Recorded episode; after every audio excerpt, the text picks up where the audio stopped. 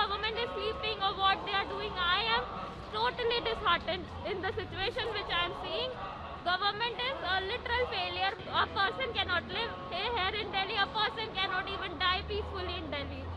אני לא יודעת אם הממשלה נרדמה או לא יודעת מה, אני מיואשת לגמרי מהמצב שאני רואה. הממשלה נכשלה. אי אפשר לחיות בדלהי וגם אי אפשר למות בשלווה. עם המילים האלה של תושבת דלהי נפתח את הפרק הזה של גבוהה גבוהה על האופן שבו פילוסופיה, דת, פוליטיקה ולאומנות מבעבעות מתחת לפני השטח של הקטסטרופה שמתרחשת כרגע בהודו. בואו נתחיל. גבוהה גבוהה, שיחה פילוסופית על כל מה שבכותרות, עם נדב נוימן.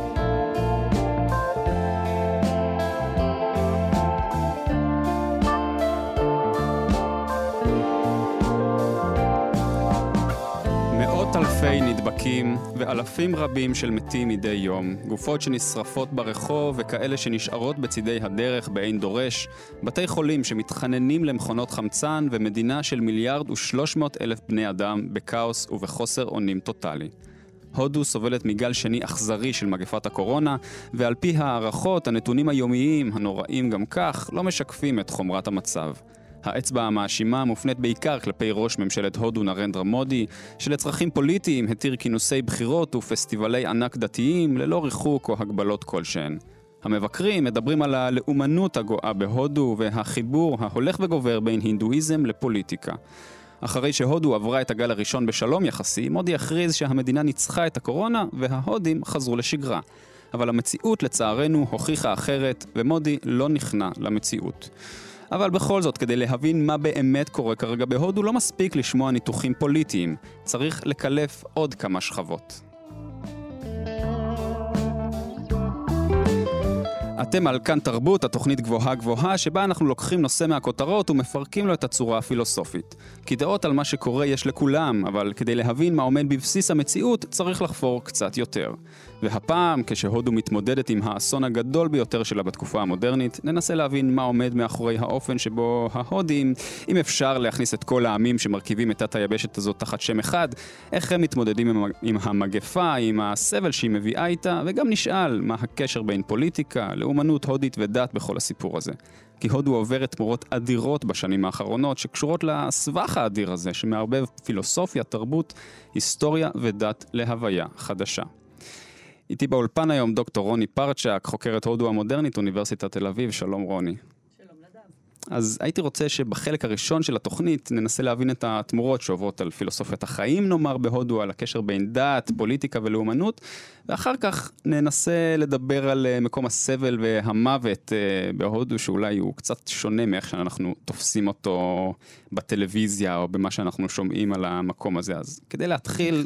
כן, הייתי, הייתי רוצה לשאול אותך להתחלה, מה השתנה בשנים האחרונות? מה ההבדל בין נרנדרה מודי ומפלגת אה, BJP, שזאת מפלגת השלטון, אה, מפלגת העם ההודי שאליה הוא משתייך, ואורח המחשבה והחיים שהוא הביא איתו? מה ההבדל בין מה שקורה עכשיו בהודו למה שהיה לפני כן? ואולי, בשביל בכלל לשאול את השאלה הזאת, צריך להבין מה מקום הדת בחיים ההודיים, מה, ולמה זה קשור למה שאנחנו רואים שם עכשיו. שאלת שאלות אה, מאוד מאוד גדולות, נתתי, אבל אם אני אתחיל... נתתי ככה, כן. כן. אם אני אה, אה, אתחיל לפחות לשרטט איזשהו שביל שאפשר לפסוע בו, אז אה, אני אומר שאכן נכון, זאת אומרת, אה, מפלגת אה, השלטון, ה-BJP, בהרתיה ג'אנטה פרטי, כמו שאמרת, מפלגת העם הודי, בעצם זה הסמן הימני של המפה אה, הפוליטית בהודו, עלה לשלטון...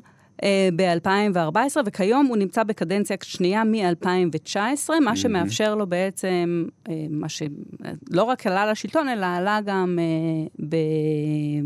זכה במספר מושבים חסר תקדים בפרלמנט ההודי, מה שמאפשר לו בעצם שלטון כמעט ללא מצרים, ללא תלות בבריתות פוליטיות, מה שמאפשר לו בעצם לממש אג'נדה. שכמו שאמרת, בעצם קושרת את הדתי בפוליטי ומיישמת אותו הלכה למעשה במדיניות הציבורית. שזה משהו שהוא מאוד שונה מאיך שהודו התנהלה לפני כן. זהו שלא.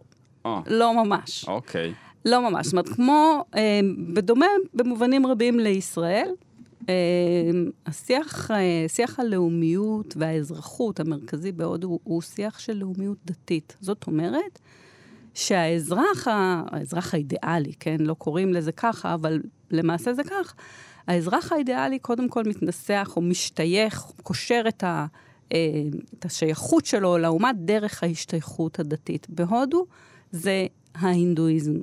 האזרח האידיאל, האידיאלי בעצם קודם כל ההינדו, אבל לא רק ההינדו, אלא גם, אה, לא כל הינדו, אלא הינדו שרואה באומה מושא לדבקות דתית.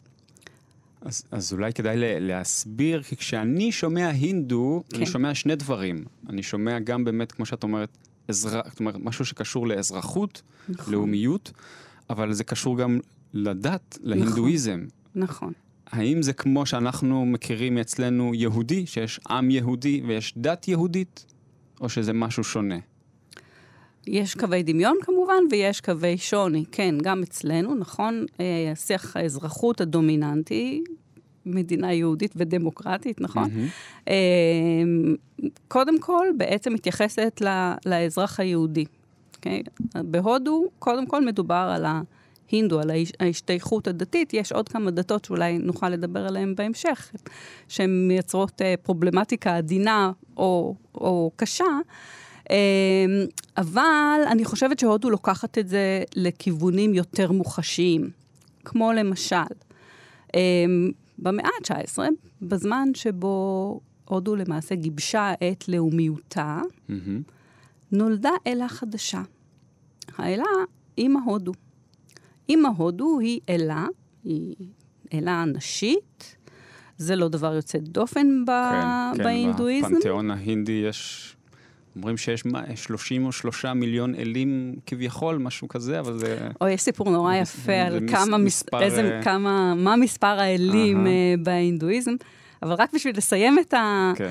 אה, אימא הודו, אה, היא כמובן לא נולדה אה, בחלל ריק. זאת אומרת, היא נולדה על רקע מצע מאוד מאוד עשיר של אלות, שמסופר עליהן שהן בעצם, מהן הן יולדות את העולם, את היקום כולו, ולאחר שהן יולדות אותו, אז הן בעצם אה, נכנסות אליו ועוטות את צורתו. זו דינמיקה מאוד קלאסית, שמתבטאת בהרבה מאוד סיפורים, שאנחנו יכולים לקרוא להם מיתולוגיה, אבל מיתולוגיה כן. זה גם דבר שהוא יכול להיות מאוד נוכח הדי- ומעצב הדי- תודעה. הדיאלקטיקה הזאת מוכרת ב, ב, בהודו. האלים הם תמיד מגיעים לתוך העולם, נכנסים לתוך העולם נכון. ומשחקים איזשהו תפקיד בעולם שהם יצרו בעצם. נכון מאוד, נכון מאוד, ויש גרסאות נשיות. כן. כן. זה לא שיש סיפור בריאה אחד, וזה לא כן. שיש סיפור אחד של יצירת העולם, וזו דינמיקה מאוד מאוד מוכרת. כמובן שמתקשרת לממד שבדרך כלל משוייך לנשיות של, של פריון, אוקיי, אבל הן מתגלמות בו, בעולם, ו- ובעצם עוטות את צורתו. אימא הודו היא אלה שבעצם אה, זהה לטריטוריה ההודית. מה שמה ב... שמה אה, בהרת מטה. בהרת זה השם הסנסקריטי של הודו, ויש לזה איזשהו כיוון, או יש לזה איזשהו גוון שהולך לכיוון הינדואי מאוד ספציפי, אני יכולה לקרוא לו ברהמיני. מהמם. אה, ברהמיני זה אומר שאנחנו מכוונים לאיזה קאסטה עליונה דתית, אה, לא רק? גם, אוקיי, גם, בוודאי, לא רק, אנחנו מכוונים בעצם לאיזשהו זרם. אה, שנעשה מאוד מאוד דומיננטי בתקופה הקולוניאלית, ובעצם האידיאולוגיה ותפיסות העולם שנוסחו על ידי, אפשר לכ- לכנות אותם אליטה ברהמינית, בעצם הפכו למעין דבק או למעין בסיס שעליה בעצם. הגדירה את עצמה. אה, הודו כאשר עשתה את המעבר של מקהילייה מדומיינת, יאמר אנדרסון, לאומה. אוקיי? מבחינה היסטורית, אנחנו, יש אה, חוקרים שיפקפקו ב, בעמדה היחידאית הזאת, מהמם. אבל בהווה אין ספק שמדובר על, אה, על אידיאולוגיה מאוד מאוד אה, דומיננטית. אוקיי, okay, אז במאה ה-19 הודו יחד עם הרבה מקומות אחרים בעולם, הלאומנות נכון. מתחילה להיווצר, הלאומיות, כן. מתחילה להיווצר מדינה עם איזו זהות פוליטית מסוימת, ומגיעה כן. יחד עם אלה. האמת זה קצת, בהערת סוגריים נגיד, זה מזכיר דברים ש... קורה במערב גם, לגמרי. יש לנו קולומביה, זה מין, אה, בארצות הברית זאת זה מין דמות, אה, אומנם היא לא אלה במובן ה... לא עובדים אותה בשום דרך דתית, אבל יש איזה ייצוג, זה ייצוג לאומי בדמות בעצם. לחלוטין, גם המדינה כאם כאישה, כאהובה, יש לנו את אימא רוסיה, כן, יש כן, לנו את בת כן, ציון כן, בהקשר נכון. ה... הישראלי. יש ממד מאוד מתעתע בהפיכת האומה לאלה או לאהובה. כן, מצד אחד יש כאן איזושהי זיקה אירוטית מאוד mm-hmm. מאוד עזה. אמ, מצד שני, יש כאן גוף נשי שהוא מעורר חרדות, הוא טעון הגנה. אה, קלאסי. בהקשר, כן, לגמרי. בהקשר של אימא הודו, אגב, יש, היא מהווה איזשהו צירוף מאוד מאוד מעניין של שני סוגים של לילות. יש uh, במה שאנחנו קוראים בחצי פה הינדואיזם, כי אין, אין כזה דבר, יש uh, מושג נוח שאנחנו משתמשים בו, אבל uh, ההינדואיזם הוא רחב הרבה יותר מהגדרה ממצה אחת. Uh, אז באותו הינדואיזם, uh, בעצם יש בגדול שני סוגים של אלות. אוקיי. Okay. יש אלות שהן, מה שנקרא אלות של שדיים, mm-hmm. אלות אמהיות. Mm-hmm. ויש אלות של שיניים שהן אלות זועמות. אה, בהרת מטה, או אימא הודו, כן. אה, מטה, דרך אגב, אתם שומעים את השורש האינדו-אירופי. ודאי. אה, היא צירוף של שניהם. מצד אחד, היא, היא אימנו, כן? ואנחנו, זה אומר שאנחנו חווים לה את חיינו. וזה מוליך גם לא רק לקו של היא אימנו, היא נתנה לנו את החיים, היא מזינה אותנו, ואנחנו בתמורה כמובן חייבים לה את כל קיומנו, היא, היא, אנחנו חייבים לה הכל. זאת אומרת, אנחנו חייבים בעצם להפוך גם לקורבנות שלה. היא אלה זועמת, אלות זועמות דורשות קורבנות. Mm-hmm. והכלי הזה היה מאוד פוטנטי בזמן המאבק לריבונות, כאשר בעצם הלוחמים לחירות הודו, אלה שבעצם עשו את חייהם לקורבן טוטאלי, בדיוק כמו מושג הסניאסי הפרוש של התקופה הקלאסית, זה מושג ברהמיני מאוד עתיק, אה, של בעצם, של אנשים שנוטשים הכל, בעצם מקריבים את כל אשר להם ויוצאים לחפש אחר האמת. בעידן המודרני, הסניאסי הוא בעצם מי שנוטש את כל אשר לו, mm-hmm. משפחה, בית, mm-hmm. רכוש, מעמד. אה, כל, כל הדברים שבעצם מלווים אותנו בחיי היומיום, ובעצם מקריב את כל ישותו למען שחרורה של האומה. אז הודו השתחררה. כן. בערך בערך, וגם בערך כשישראל השתחרר. זאת אומרת, נכון. אנחנו מדברים על אמצע המאה ה-20. כן. אה, עם, עם קומה של מדינת הודו המודרנית. אבל במשך כמה עשורים היא התנהלה, אה, הייתה שם אה, מפלגה אחת מרכזית, נכון. מפלגת הקונגרס, היא התנהלה בצורה, נאמר, לפחות על פני השטח סוציאליסטית, נכון. אבל כן לאומ, מאוד לאומית. אבל משהו השתנה באיזשהו שלב, אה, באיך שההודים תופסים מיהו הודי אולי, ועל פי זה המצב גם הפוליטי והדתי השתנה, והיום אולי הסניאסי הוא מישהו אחר בכלל. אה, וואי, יש המון סניאסים, גם הודי הוא סניאסי. אה, אבל אנחנו עושים איזה כזה, איזה פסט פורוורד, כי כן. אנחנו לא נצליח לעשות את כל ההיסטוריה המודרנית של הודו, אבל נאמר שבעשורים האלה משהו מאוד מהותי השתנה. קודם כל, אנחנו צריכים לזכור שבעצם מה שהמאורע שכונן את הודו המודרנית היה ביטור של תת היבשת לשתי מדינות, הודו ופקיסטן, בשל, אני אומרת אה, בצורה מאוד מאוד אה, אה, גסה, בשל עוינות קומונלית, כלומר עוינות בין קהילתית, באופן ספציפי בין קהילות ההינדואים והמוסלמים. תוכנית החלוקה שלא התממשה בארץ ישראל, כן התממשה כן. בהודו. והיא יכולה לספק לנו לא מעט לקחים. בכל מקרה, החלוקה הייתה אירוע מאוד מאוד טראומטי, רווי אה, אלימות, יש האומרים שבעצם הגיע עד סיפה של מלחמת אזרחים. אני לא יודעת אם זה לא, מלח... אם זה לא מלחמת אזרחים, אז מה כן? כן, כן. מפני שאנחנו מדברים על אה, מספרים של 15 מיליון פליטים. וואו. אה, מיליוני אה, אזורים שהם עד הרוגים. היום נמצאים אה, במחלוקת. נכון, אה, יש עדיין אזורים שנמצאים קשמיר במחלוקת. אה, וכולי, בין אה, הודו לפקיסטן. נכון, כן. נכון. אמ, עכשיו, בעצם הממשלה שהוקמה לאחר מכן, הייתה ממשלה שהייתה צריכה, קודם כל, הייתה צריכה לאחות את פצעיה של האומה שותתת הדם. אמ, והיא וראש הממשלה הראשון, ג'ווהרלל נהרו, שהיה אדם מאוד מאוד רך, ואכן אה, בעל נטייה סוציאליסטית, לא במובן של שלטון, אה, לא במובן של רגולציות מאוד מאוד נוקשות, כן. כלומר על כלכלה, אבל כן במובנים של, אה, במובנים הומניסטיים, במובנים של, של שוויון. אה, במובנים של אה, צדק חלוקתי וצדק חברתי, כמו שאנחנו קוראים לזה היום. אה, היה בזה גם, יש בזה כמובן עדות גם לשיח אזרחות אחר שמתקיים בהודו, וזה שיח אזרחות ליברלי, כזה ששם דגש על זכויות אדם כן, וזכויות מיעוטים. כן. אה, והשאלה זה אם זה מחזיק מעמד. וזה לא יחזיק מעמד. לפי שעה, לפי נראה שעה שלא. לא. כן. אז אוקיי, עולה נרנדרה מודי, עולה מפלגת ה-BJP, ואני לא יודע מה הביצה ומה התרנגולת, אבל השיח לגבי מיהו אזרח ומיהו הודי, ומה זה בכלל הודו, משתנה לנו מול העיניים. אני אגיד, אמרתי לך לפני, ש... לפני שהתחלנו להקליט, בין שתי הפעמים שבהן ביקרתי בהודו ראיתי פערים, ובתור תייר, בתור בן אדם שאוהב את הודו ומכיר קצת, אבל עיניים מאוד uh, זרות, ראיתי הבדל מאוד משמעותי באיך אה, בין 2011 ל-2018 בשלטי חוצות, באיך נראים אה, פוסטרים של בחירות.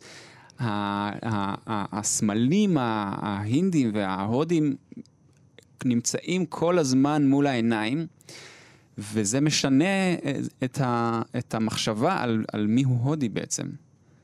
בוא, בוא נחשוב על, אה, או, או בוא תן לי לפרוס בפניך שני ערוצים שבעצם מביאים לש, לשינוי הדרמטי שבאמת הודו עוברת, או הודו, ניכר בהודו החל מתחילת המילניום. Uh, הדבר הראשון זה הפוליטיקה של המיעוטים ושל הקסטות הנמוכות. אוקיי? זה דבר ש... נאמר, מדינה. הודו מחולקת לקסטות, החברה עוד מחולקת למעמדות אה, מאוד קשיחים, אה, באופן שאנחנו, נאמר בהערת סוגריים, זה משהו שאנחנו, קשה לנו לתפוס. אה, יש, יש קסטות, אה, היררכיה אה, אה, מאוד אה, קשיחה. אמ, הדימוי של הקסטה במערב הוא קצת שונה ממה שקורה בפועל. בפועל לא מדובר על, אה, בעצם על מבנה חברתי שליווה את הודו מאז ומעולם, אבל כן, בהוד- הודו מדמיינת את עצמה ככזאת היום, ואכן אין ספק שמדובר בגורם חברתי מאוד מאוד משמעותי. יחד עם זאת, חייב, חייבים לזכור ש... כבכל חברה אנושית, גם המבנה הזה עובר שינויים. אז אה, הודו, אוקיי, מקבלת עצמאות. אה, אומה פצועה, שותתת דם, יש בה כמובן מעמדות נמוכים שאומרים, אוקיי, בסדר, עכשיו הממשלה היא שלנו, אה, חורשת אה, טוב או שוחרת טוב, ו, אה, ואנחנו אה, ממתינים. ממתינים אה, לראות כיצד הם מיטיבים את חיינו, זה לא קורה. אה, במקביל, הודו נכנסת למשבר כלכלי מאוד רציני בעולם, משבר האנרגיה. אה, המצב הכלכלי לא של, במיוחד של מעמדות נמוכים, כמובן לא משתפר כפי הציפיות, mm-hmm. ומתחילה תסיסה מלמטה, היא מתחילה כבר בשנות ה-60, מתגברת בשנות ה-70, בשנות ה-80, כבר מגיעה בעצם להתגבשות של תנועות פוליטיות שמתחילות לקבל הישגים פוליטיים בפרלמנטים של ה states, של המדינות. בשנות ה-90 זה השיא, זה השיא. כלומר, מדינות ענק, כמו אוטר פרדש וביהר, יש להם ראשי ממשלות אה, מקסטות נמוכות שמייצגות אינטרסים של קסטות אה, נמוכות. מה קורה בעצם במוקדי, באליטות השלטוניות שרואות שלוקחים בעצם נתחים מהעוגה שלהם? תגובת נגד. ברור. אוקיי? תגובת הנגד הזאת, אה, מביאה בעצם להתעוררות של גל לאומני. הגל הלאומני מת, מת, מת, מתאפשר בגלל שני דברים. דבר ראשון, בגלל שהלאומנות ההינדואית קשורה באותו דמיון של חברה מרובדת, שזה הסדר שאמור להנחות אותה. שהסדר הקסטאי, נאמר ככה, אני אומרת בצורה מאוד מאוד גסה, לא- כן, לאו דווקא כן, מדויקת, כן. הסדר הקסטאי גם משקף איזשהו סדר יקומי, ומישהו מערער עליו, בעצם מערער על סדרי עולם. אז כמובן שאידיאולוגיה ימנית לצורך העניין מיטיבה עם מעמדות גבוהים, אלה שראו את עצמם נפגעים מהחדירה והחלחול של אה, מפלגות, אה, של מעמדות נמוכים אל תוך הזירה הפרלמנטרית. אה, אז יש לנו תגובות נגד לזה. אה, בואו לא נשכח, דבר שלא אמרתי, שהמפלגות של המעמדות הנמוכים קיימו בריתות עם, עם אה, אה, גופים ועם מנהיגים מוסלמים. כך. שבעצם תגובת הנגד הייתה גם לברית הזאת בין מעמדות נמוכים ומוסלמים. זאת אומרת, גם מצד וכאן אחד... ה- החברה, הפוליטיקה והדת מתערבבות ל... נכון. לאיזה סמטוחה כזאת כבר. נכון, נכון. מצד אחד, יש כאן איזשהו, בעצם אליטות ישנות, בואו, אפשר להגדיר את זה סוציולוגית, אליטות ישנות שיושבות על הרבה מאוד מוקדי כוח, רואים שהכוח נשמט מידיהן, מהמם.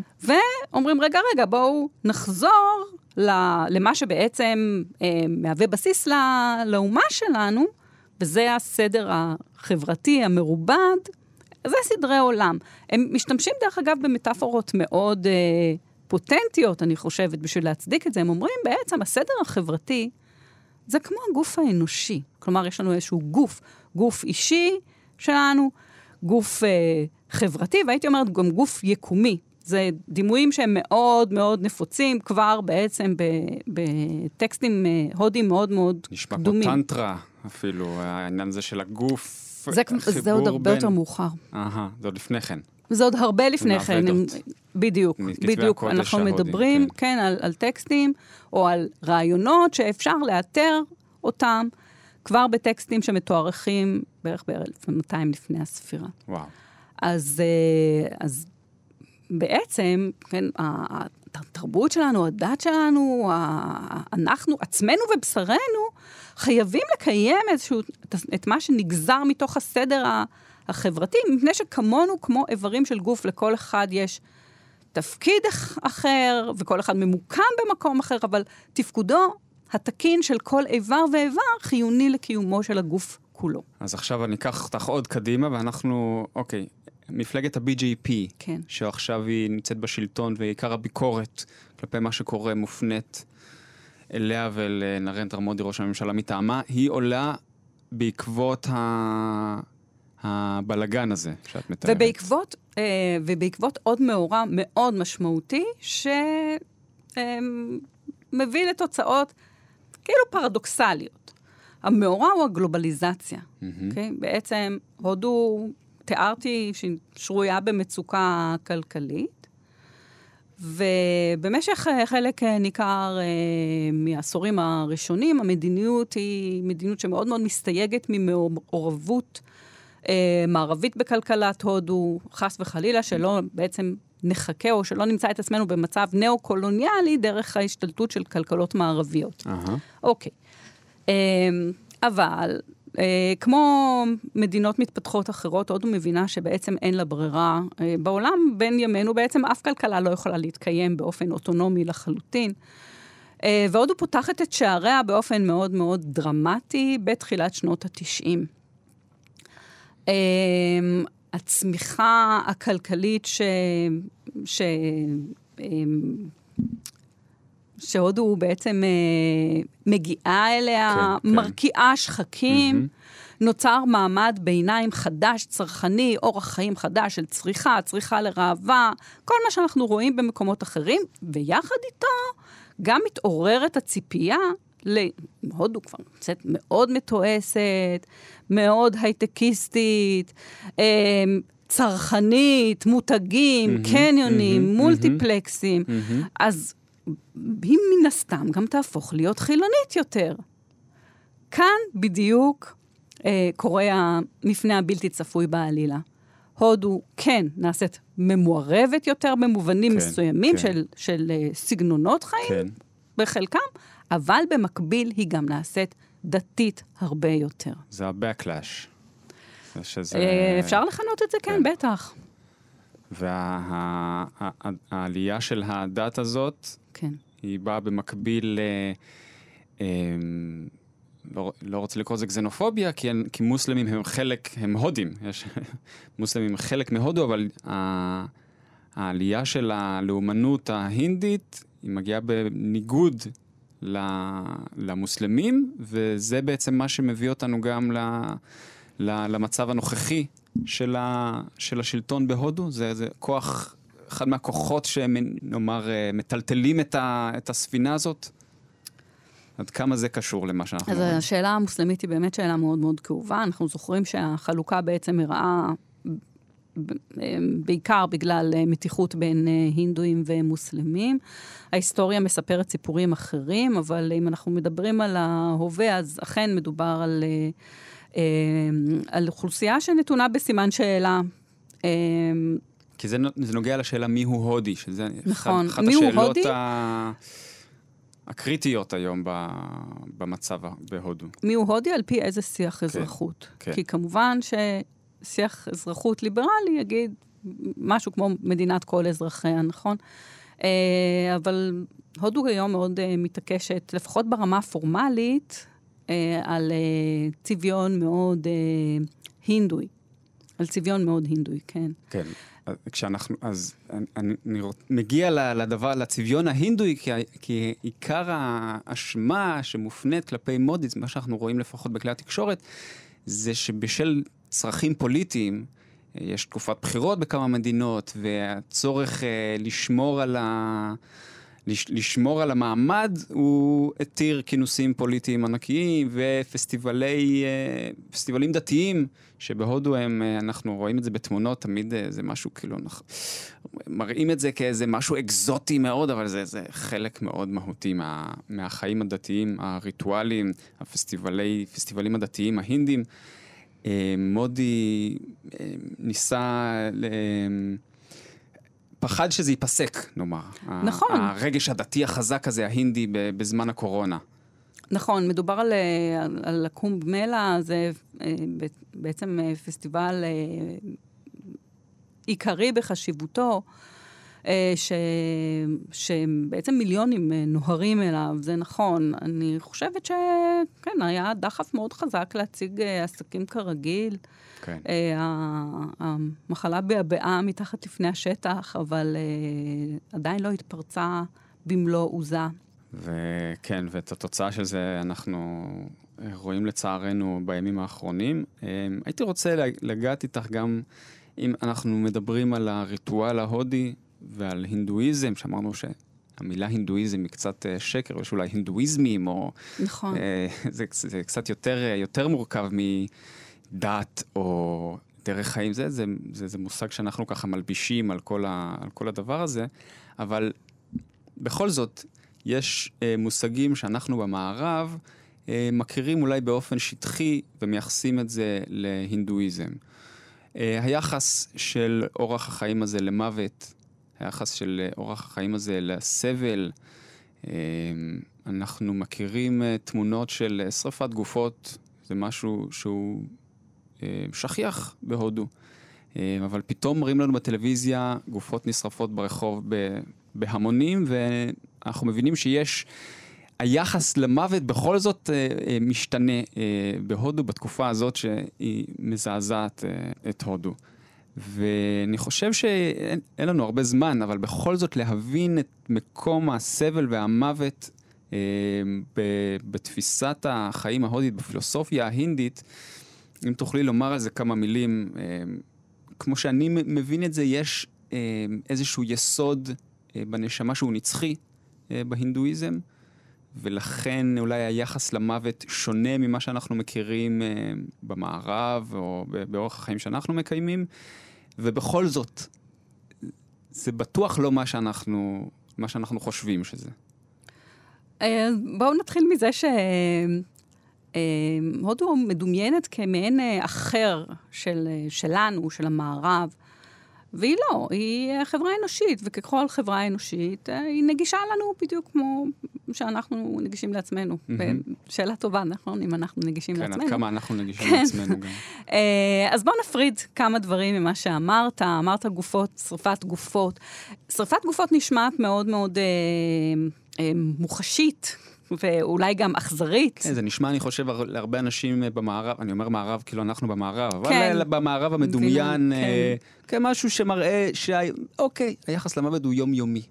כאילו, זה לא נכון. רואים, הנה רואים גופה נשרפת, זה אומר שלא לוקחים את זה יותר מדי ברצינות, אני חושב שזה איזה זה, מי שזה שחושבים. טעות חמורה, סליחה, אוקיי, כן? כן, כן. אה, לא, זאת אומרת, יש מקובלות, כן? הינדואים וגם סיקים נוהגים לשרוף את uh, מתיהם. זאת אומרת, מה שחשוב זה לא עצם השרפה, אלא שזה בעצם מה שנקרא הטקסים האחרונים. כלומר, כמו שכאן יש לוויה, ואנחנו טומנים uh, גופות בעפר, שם שורפים את, uh, את הגופות. כמובן, אני לא יכולה להכחיש שיש כאן איזשהו, איזושהי הנחה, כן, בדבר הגוף. נכון, אנחנו רוצים לשמר את הגוף, ואנחנו, כלומר, במערב, נכון? כן, גם כן. אה, בדתות המונותאיסטיות, כן. טרנסצנדנטיות. זה נכון, יש לנו גם איזושהי תפיסה ש, של תחייה פוטנציאלית איפשהו באחרית הימים. נכון. אה, וזה נכון ששריפת הגוף מבטאת איזושהי תפיסה שלפיה הגוף... אה, דיספוזבל. אה, כן, נכון. אה, אבל זה לא אומר שהמוות, אה, שבהודו מתייחסים למוות ולסבל באדישות. כלומר, בני אדם הם בני אדם, והסבל הוא קשה מנשוא. וגם בהודו יש כמובן מקומות שמוקצים לצורך שריפת המתים, ועצם העובדה שזה חורג אל תוך היומיום, אל Mm. תוך הרחובות, זה, זה פשוט מורה על, אה, על אוזלת יד. על חוסר אונים, על מצוקה אה, הולכת וגוברת, על בעצם תפוקה, ש... על תפוסה ש... שאי אפשר לתאר. זה רק עדות על, אה, על אה, בעצם עוצמת האסון ההומניטרי, ו... ולא על, אה, חלילה, על אה, אדישות לחיים. בכלל לא.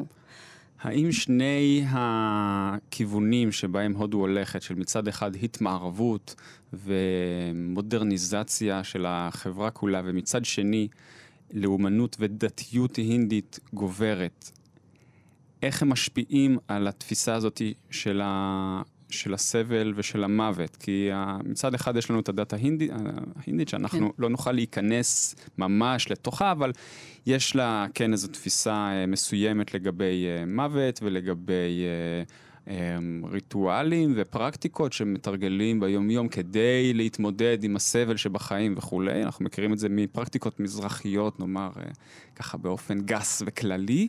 מצד שני, המודרניזציה של הצעירים, מעמד ביניים בהודו, כמובן מושך לכיוונים אה, שיותר מוכרים לנו, אה, נכון.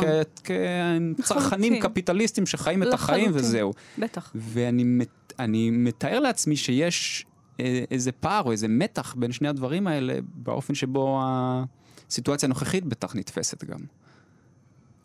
יש המון פערים והמון מתיחויות, ואני לא יודעת כמה נספיק לשוחח, אבל בואו בוא נלך אה, וננסה אה, לחבר כמה נקודות. כן. קודם כל, אתה כבר אמרת, אה, ובצדק, שתפיסת הסבל אה, בהינדואיזם, אוקיי, whatever that means, כן. אה, היא שונה מ- מהמקובל לפחות במערב, ועל זה אני רוצה לומר שאכן כך, נכון, זאת אומרת, תפיסת הסבל אה, במערב, למה אנחנו סובלים, למה הגענו לעולם הזה, נפלנו, נכון? חטאנו, ולכן אה, נפלנו מגן העדן אל העולם גם, הזה. אנחנו גם רוצים להדחיק את הסבל, כלומר, אה, אה, אנחנו, סבל מבחינתנו זה דבר רע. צריך להדחיק, לשכוח, אולי אפילו לצרוך כמה שיותר דברים כדי שלא נרגיש את הסבל. זה קצת שונה. תראו, יש איזה אמירות אה, בודהיסטיות, כן, ש, שאומרים, אה, אה, יש סבל אך אין סובל. אה, אני חושבת שזה די רחוק מהודו בת ימינו. אוקיי. כלומר, סבל הוא סבל הוא סבל.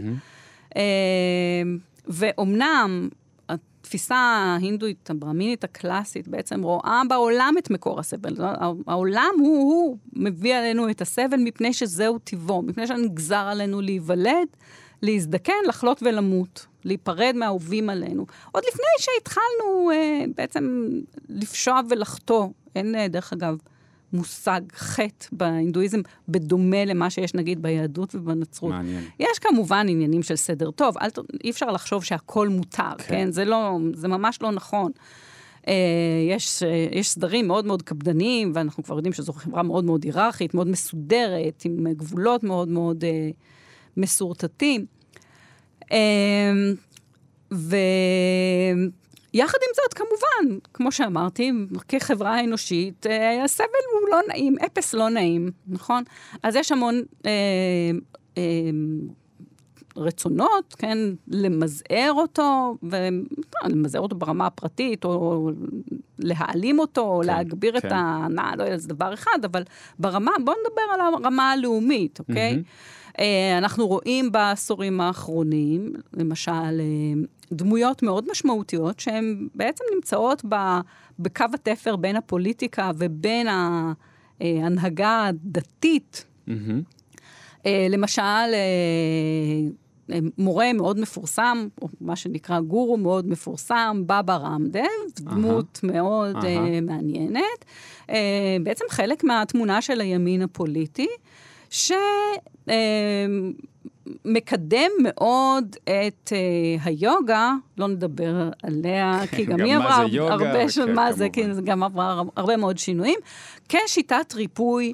אה, שבעצם תרפא כל חולי, יש לו תוכנית אה, יומית באחד מערוצי הטלוויזיה המסחריים המרכזיים, הוא מציע יוגה כנגד כל מחלה, והאג'נדה היא מאוד מאוד ברורה. האג'נדה היא, אנחנו לא נזקקים לרפואה מבחוץ. אנחנו, כל מה שנמצא מבחוץ הוא זר לנו, הוא אפילו, הייתי אומרת, אפילו טמא.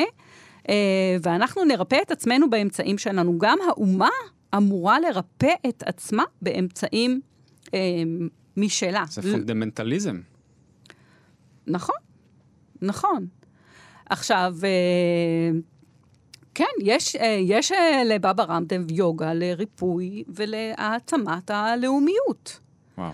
בתחילת משבר הקורונה, אחד הדברים שנעשו באופן פומבי הייתה קריאה של uh, הציבור מצד הממשלה, קריאה לצאת החוצה, יחד עם מגשים, מגשי נרוסטה, שבדרך כלל משמשים לריטואל, ומערוכים, ולצאת ולתופף בחוץ על מנת להניס את הקורונה. יש כאן משהו מאוד מאוד ריטואלי. אה, דברים שבעצם, או מעשים שנעוצים בתוך העולם הריטואלי, שהם הם מהווים איזושהי תגובה לסיטואציה החירומית בעצם שמתרגשת על הודו, ומבקשים בעצם להניס אותה, או לפחות סימבולית להניס אותה, אה, שוב, כאמור, תוך שימוש באמצעים ריטואליים. בדיעבד יגידו, הממשלה תגיד, זה היה אה, מעשה שתכליתו הייתה אה, בעצם אה, לחזק את רוח העם. לחבר מחדש את ההודים אולי ל... לדברים הפנימיים והאישיים ההודים. זה מעניין איך, ה... איך מצבי חירום גם מוציאים אה, מחדש אולי רגשות אה, אה, לאומיים, דתיים, ששייכים כן. רק לק- לקבוצה. כלומר, יש משהו נכון. מחזק את הקבוצה. עכשיו, הייתי רוצה נכון. לשאול אותך, אנחנו לפני סיום, כן. איך התקופה הזאת, האסון הזה, להערכתך, ואנחנו נצטרך לענות על זה בקצרה, אבל בכל זאת, ישנו, או כבר משנים את, ה, את תפיסת החיים בהודו. לא נשאל על הפוליטיקה, לא נשאל על אה, אה, אה, מעמדו ועתידו של נרנדרה מודי וההנהגה ה- הלאומנית ההינדית, כי אני חושב שיותר מעניין איך, איך זה, הדבר הזה משפיע וישפיע על העם עצמו ועל ה, על האנשים ועל אורח החיים ותפיסת החיים, שהיא גם מה שבסוף ת, תשנה את הפוליטיקה, אני מניח. שאלה, אה, שוב שאלה גדולה. אה, קשה, קשה לדעת. זאת אומרת, אנחנו יודעים אה, מה המצב כרגע, מהמם. אנחנו יכולים רק לשער את, ה, את ההשלכות שלו. כאמור, יש מיליוני מתים ויש האטה כלכלית בדומה למה שקורה אנחנו ביתר נראה אבל העולם. עלייה נוספת של הדתיות, או אולי ההפך. לאן, לאיזה כיוון לדעתך הדבר הזה מוביל? אני חושבת שהדבר הזה יוביל לשינויים שהם לא אחידים. כלומר, אה, בקרב אוכלוסיות מסוימות, אני מניחה שתהיה אה, אה, היצמדות למנגנונים המוכרים והבטוחים של, אה, של הדת. אה, אני יכולה להגיד שרבים מהמעמדות הנמוכים ילכו למקדש בשביל, ויגישו מנחה לאלים על מנת שיגוננו עליהם מפני הקורונה. עכשיו, יכול להיות, דרך אגב, יכול, ולא לא יפנו ל, אה, לרפואה מערבית, ש, שסביר להניח שהיא פחות נגישה להם, וגם מאוד זרה להם. מהמם. יש, אה, יש הרבה רפואות מקומיות. שגם הן מקודמות כחלק מן המאמץ או הפרויקט ה- הלאומי. אה, יכול להיות שההיקף המצער של התחלואה יביא אנשים לחרוג מזה, ויכול להיות שלהפך, זאת אומרת שיביא אנשים, שוב, ממיליה מסוים, אה, לדבוק במה שמוכר. ו- ובטוח מבחינתו. מבחינת, ה- מבחינת האליטות, נאמר, היותר ממוערבות, היותר מבוססות, אה, עם כאלה שניחנו בהשכלה מערבית, אני משערת אה, שגם הם ידבקו בעמדותיהם. מהמם. טוב, מה שנקרא נחיה ונראה. כן, טוב, בזאת נסיים. אה, תודה רבה, דוקטור רוני פרצ'ק. תודה לך. אני נדב נוימן, את כל הפרקים של גבוהה גבוהה אפשר לשמוע ביישומון ובאתר של כאן ובכל אפליקציה שבה אתם נוהגים להאזין להסכתים. אני מזמין אתכן גם להצטרף לקבוצת הטלגרם של התוכנית לעדכוני פילוסופיה והרחבות על הנושאים שעליהם אנחנו מדברים, פשוט חפשו גבוהה גבוהה בטלגרם. ואם אתן רוצות להרחיב עוד בנושאים שעליהם דיברנו היום, אפשר לקרוא את הספרים הבאים. דלהי של מטה מאת רוני פרצ'ק, האורחת שלנו היום, זה יצא בהוצאת הקיבוץ המאוחד. אין-להודו מאת דוד שולמן ויגאל ברונר, זה יצא בידיעות ספרים. לקסיקון להינדואיזם מאת קלאוס קיי קלוסטרמייר, זה יצא בהוצאת כרמל. זהו, אני מקווה שנהנתם, תודה ולהתראות.